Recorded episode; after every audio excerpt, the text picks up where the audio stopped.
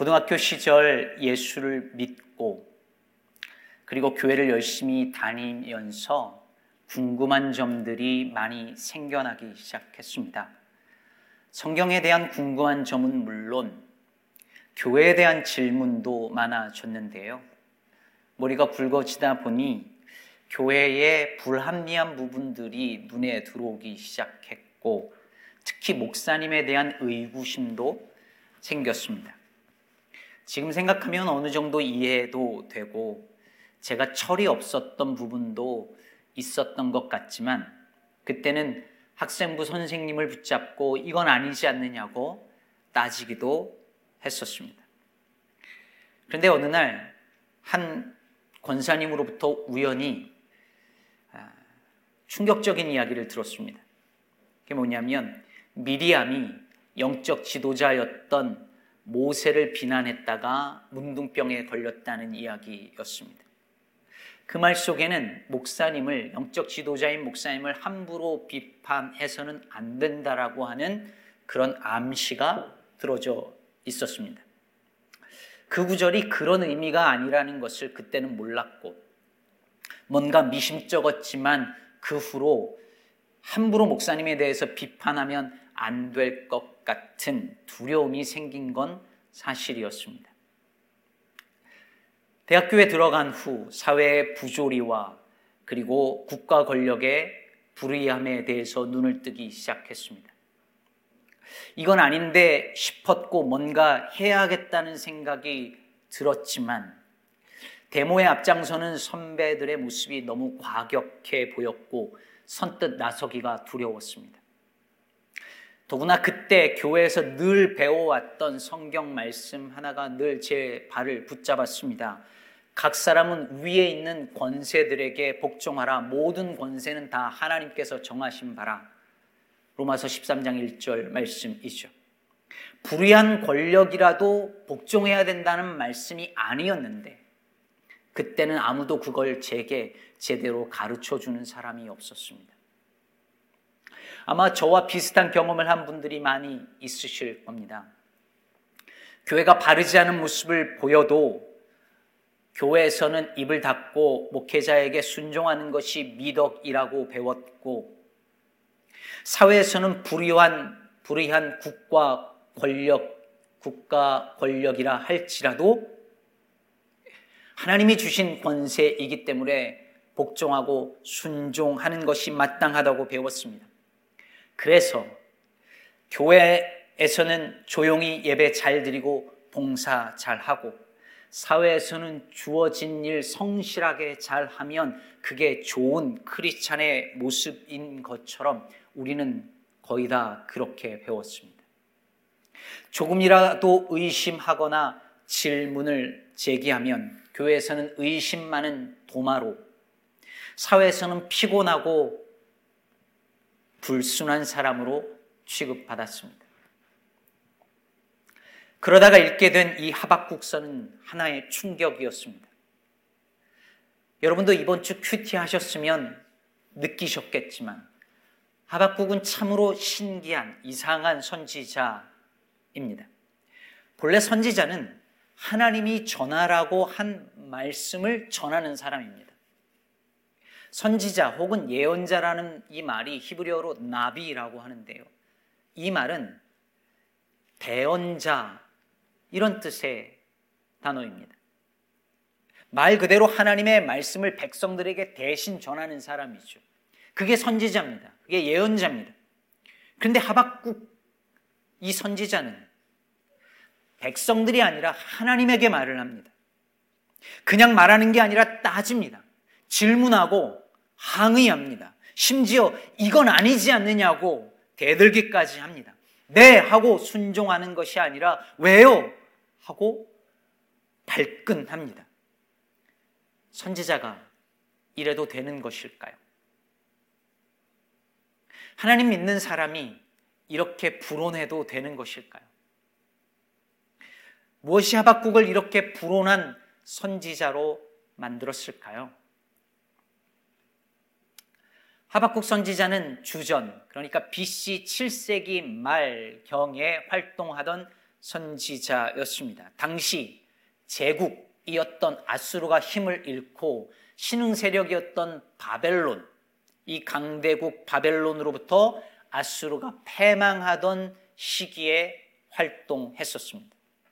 당시에 유다는 아수르, 애굽, 그리고 바벨론 이 열강들 사이에 끼어 있으면서 패권이 어디로 넘어갈 것인가 눈치를 보는 약소국에 불과했죠.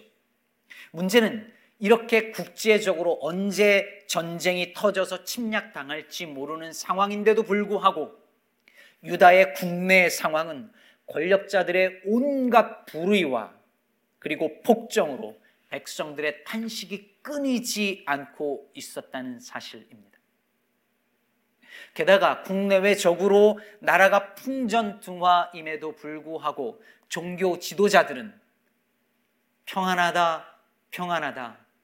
예배 잘 드리면 하나님이 우리를 지켜주실 것이다.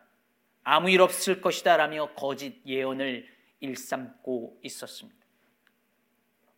오늘 이 하박국 서에 나오는 이 하박국의 기도를 보면 당시의 정황을 엿볼 수 있는 아주 중요한 단어가 반복적으로 쓰입니다.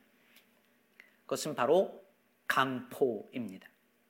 1장 2절 후반부에 보면 내가 강포로 말미암아 외쳐도 주께서 구원하지 아니하시나이다. 3절 중간에도 겁탈과 강포가 내 앞에 있고 라고 얘기하죠. 그 외에도 하박국서에 다시 반복되어져 사용되는 단어입니다. 이 단어는 히브리어로 하마스라고 하는데 이 하마스는 힘 있는 자가 힘 없는 자를 억압하고 착취하고 괴롭히는 일을 가리키는 단어입니다. 한마디로 표현하면 강자가 약자를 향해 휘두르는 폭력을 말합니다. 장세기 6장에서 노아의 홍수 심판이 왜 일어났는지를 설명하는 단어에 바로 이 단어가 나옵니다.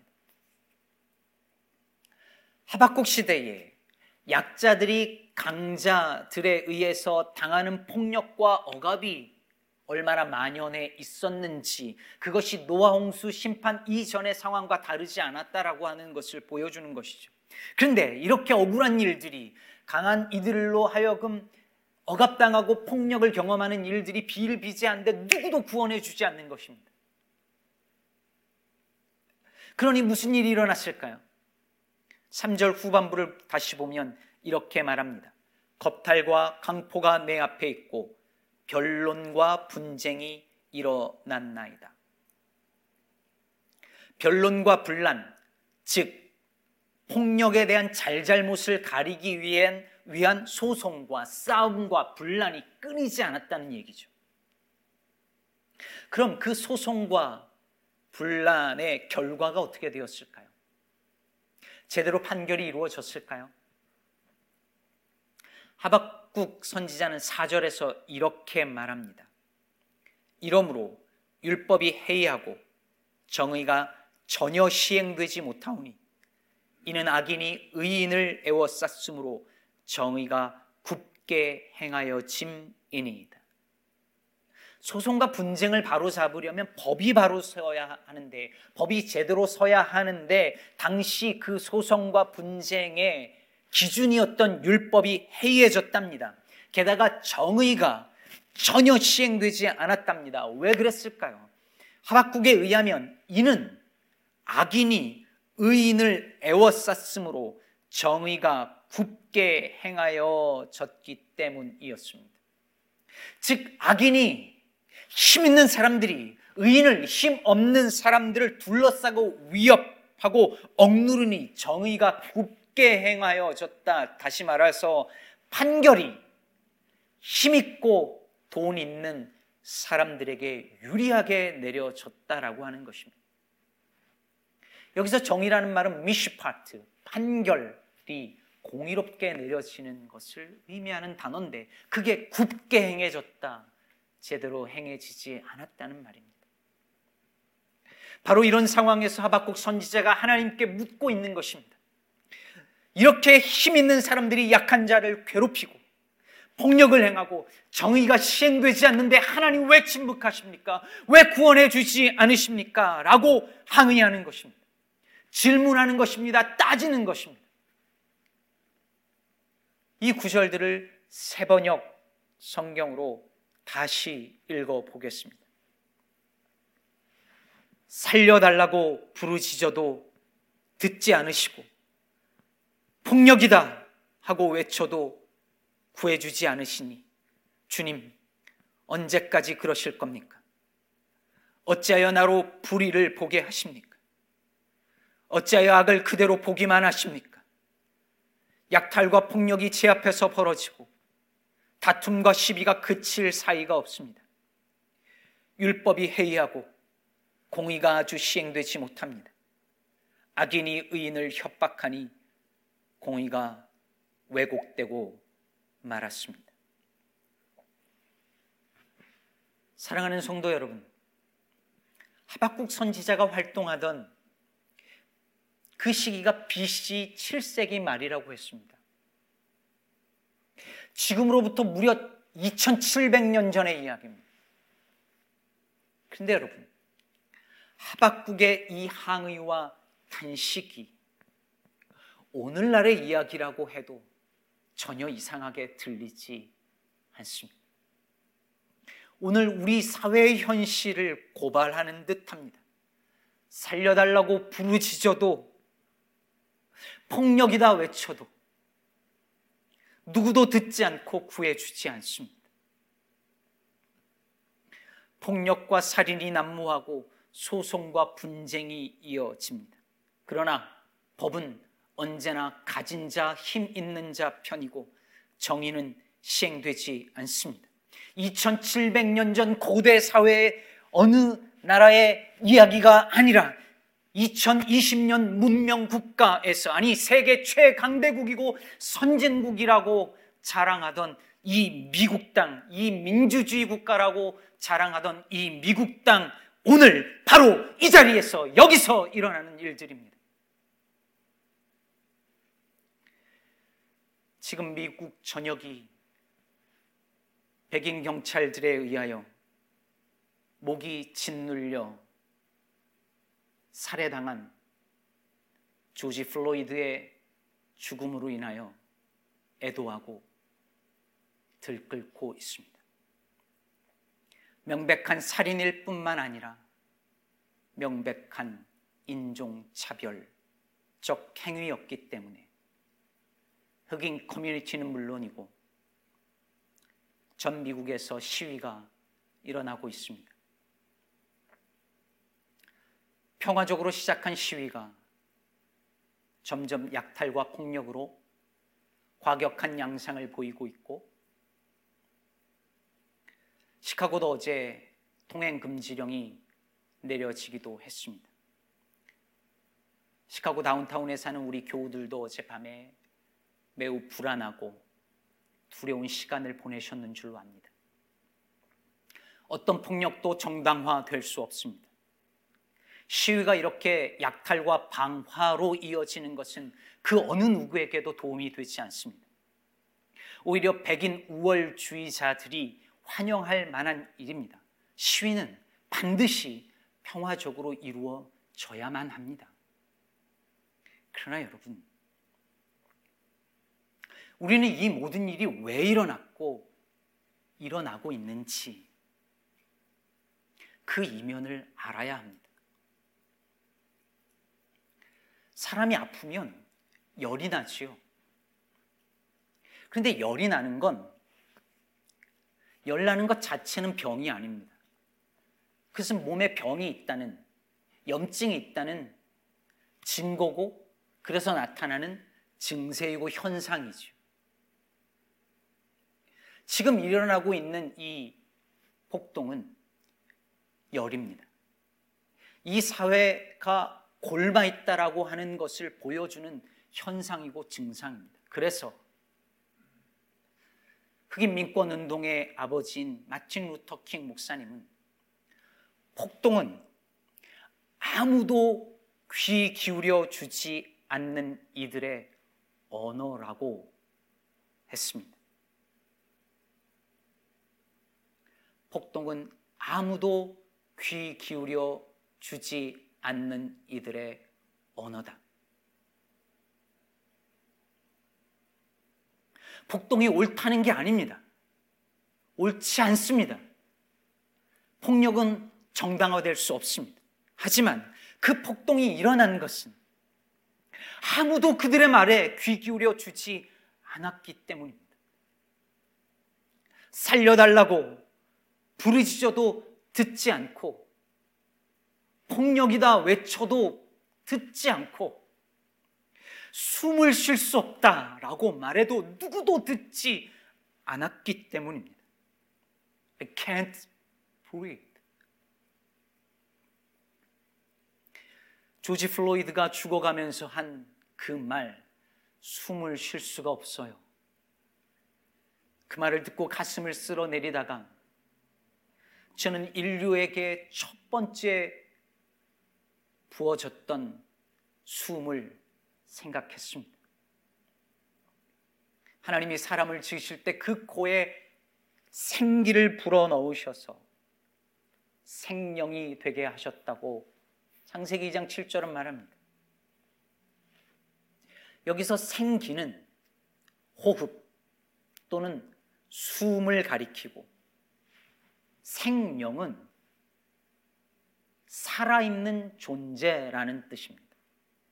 다시 말해서 하나님이 숨을 불어 넣으시니 사람이 살아있는 존재가 되었다라는 말입니다.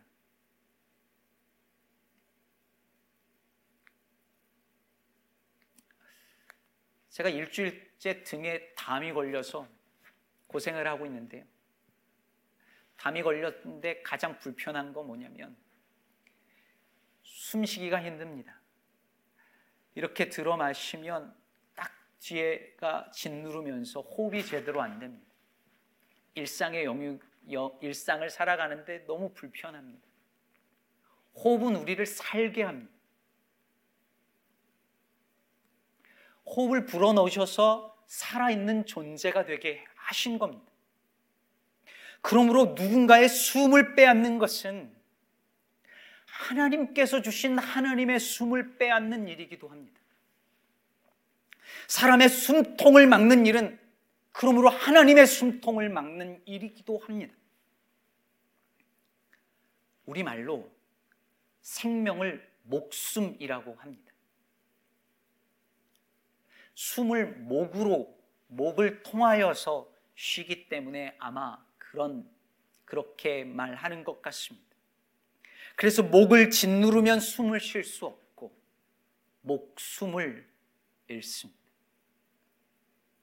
하나님의 영상으로 짐 받은 한 사람의 목을 무릎으로 짓눌러 숨을 틀어막은 이 악행은 하나님의 목을 조른 것과 다르지 않습니다. 그래서 저는 조지 플로이드의 그 말이 하나님의 신음 소리로 들립니다. 숨을 쉴 수가 없다.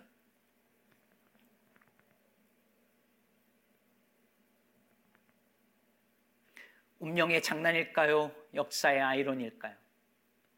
우리가 지난 몇 달간 싸우고 있는 이 코로나19의 가장 심각하고 뚜렷한 증상 역시 호흡 곤란이죠.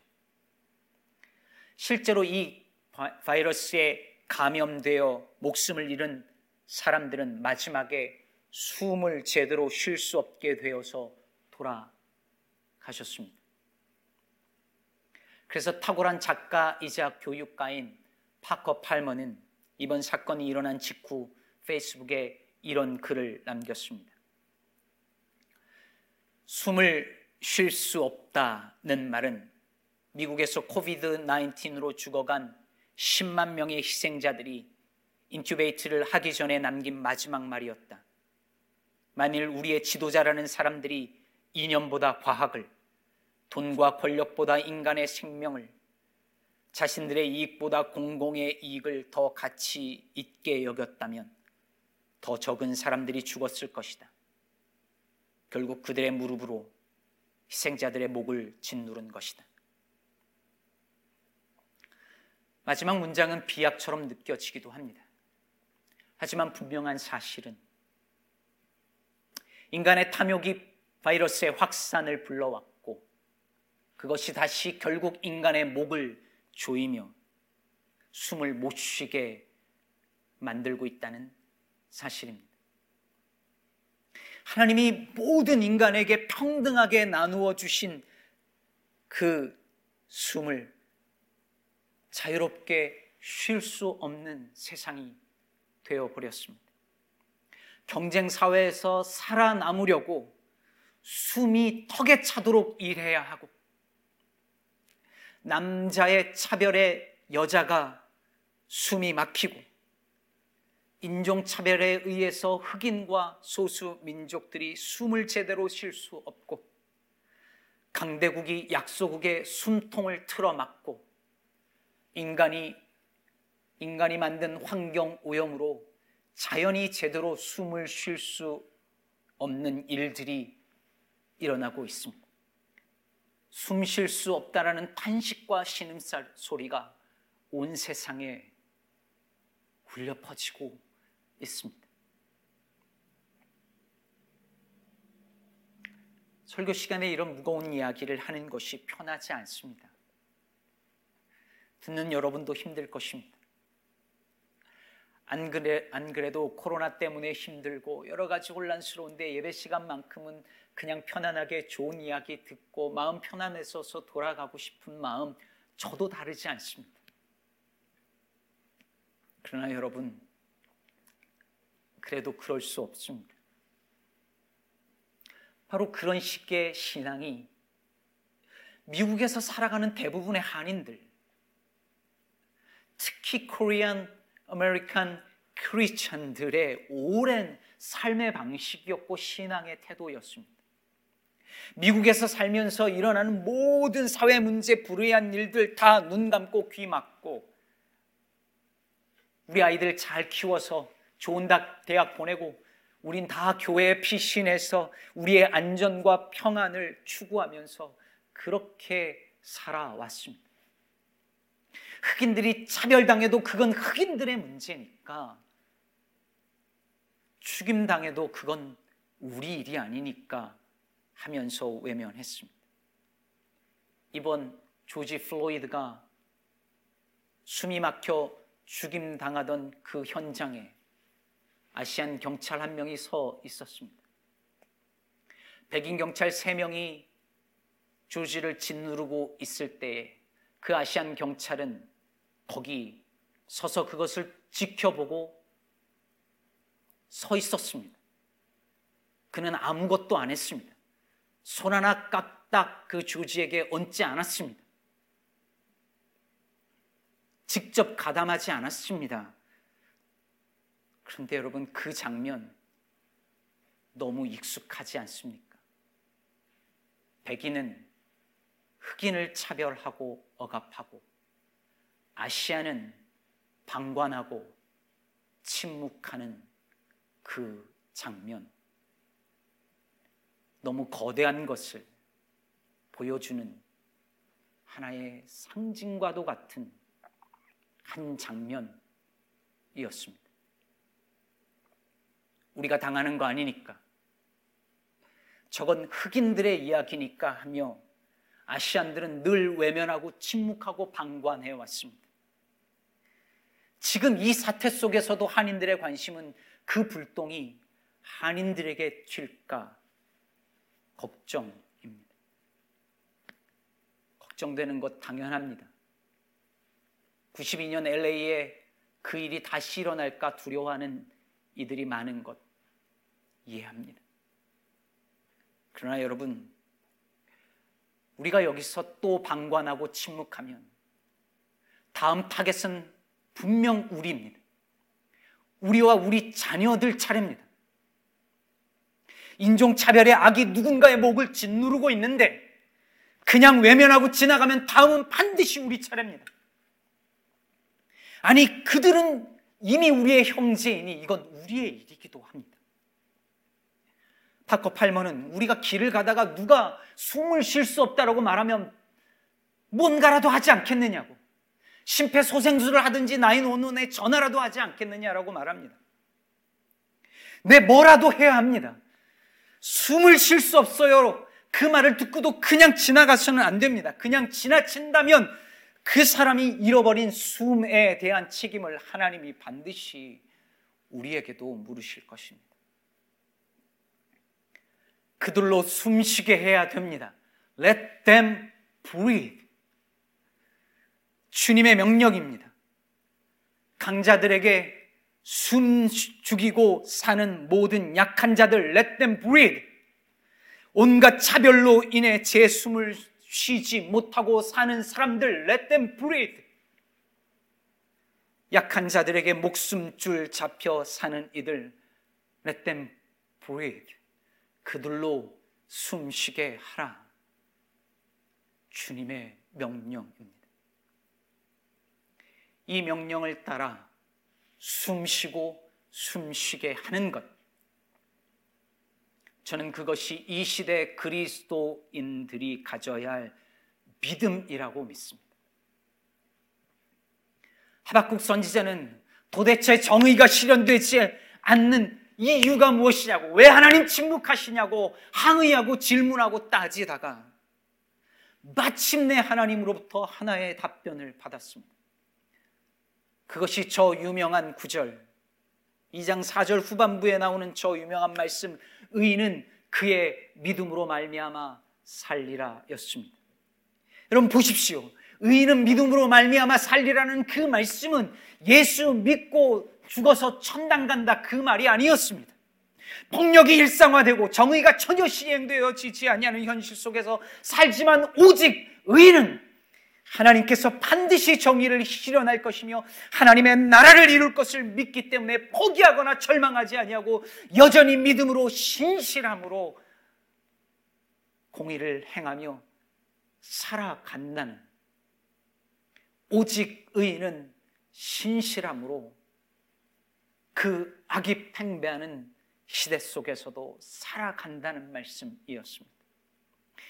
이 시대와 아무 상관없는 그런 종류의 믿음이 아니었고 치열하게 악과 불의 현실 앞에서 씨름하고 치열하게 질문하고 항의하다가 마침내 얻은 해답이었고 선지자의 인생의 결론이었습니다. 사랑하는 여러분, 악이 이기는 것 같은 세상에서 우리가 살고 있습니다. 정의가 전혀 시행되지 않는 것 같습니다. 무엇이 옳은지 판단이 잘 서지도 않는 혼란스러운 시기에 우리가 놓여 있습니다. 그러나 여러분, 불의는, 거짓은 승리하지 못합니다. 하나님의 정의가 이깁니다. 우리는 이것을 믿는 믿음으로 그 어떤 순간에서라도 이 믿음으로 사는 사람들입니다. 오늘은 성령 강림 주일입니다. 성령 강림 주일은 마가의 다락방에서 기도하던 제자들에게 성령이 임하면서 교회가 탄생한 날입니다. 근데 성령이 어떻게 임하셨지요? 급하고 강한 바람같이 임했다고 했습니다. 즉, 하나님께서 숨을 불어넣어 주신 것이죠.